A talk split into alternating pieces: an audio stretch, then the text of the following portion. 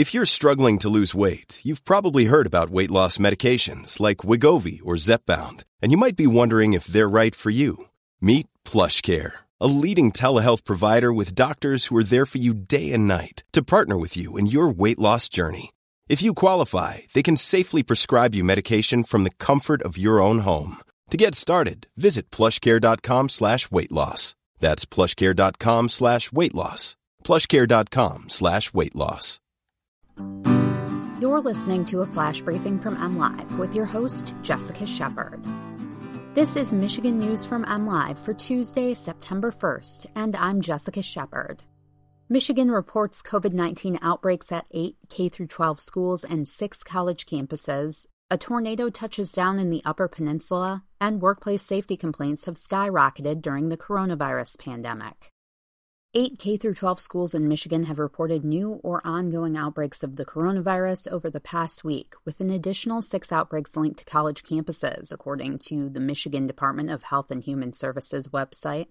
They are among 292 outbreaks included in the state's new online outbreak tracker. The dataset lists the outbreaks by region, but does not offer specific locations or additional details, such as the number of cases. An outbreak is generally defined as an instance in which two or more cases are linked by a place and time, indicating a shared exposure outside of a household.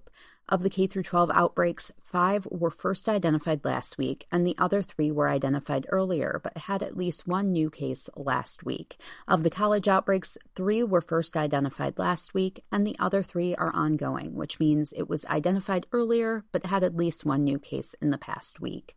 To see regions for each Michigan outbreak, visit michigan.gov/coronavirus.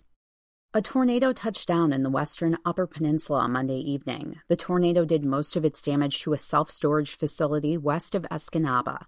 The brief tornado touched down near Hyde, Michigan, which is three miles west of Escanaba.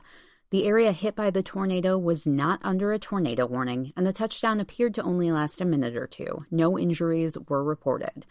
Photos of the aftermath show items from the storage facility scattered across the ground and large pieces of the building destroyed.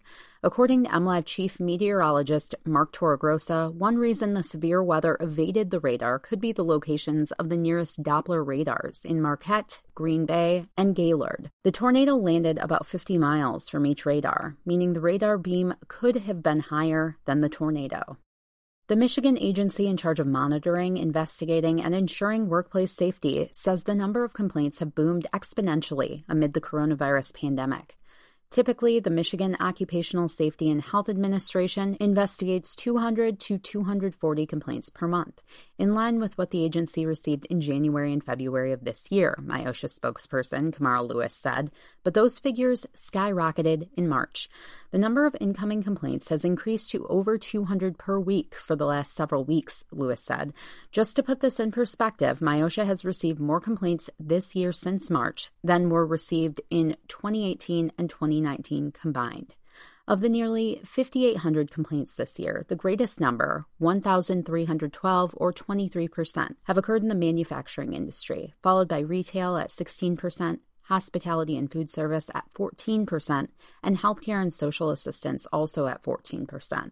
Any workplace safety complaints or death, injury, or illness reporting may be made to MIOSHA at 855 723 3219 or at michigan.gov slash LEO.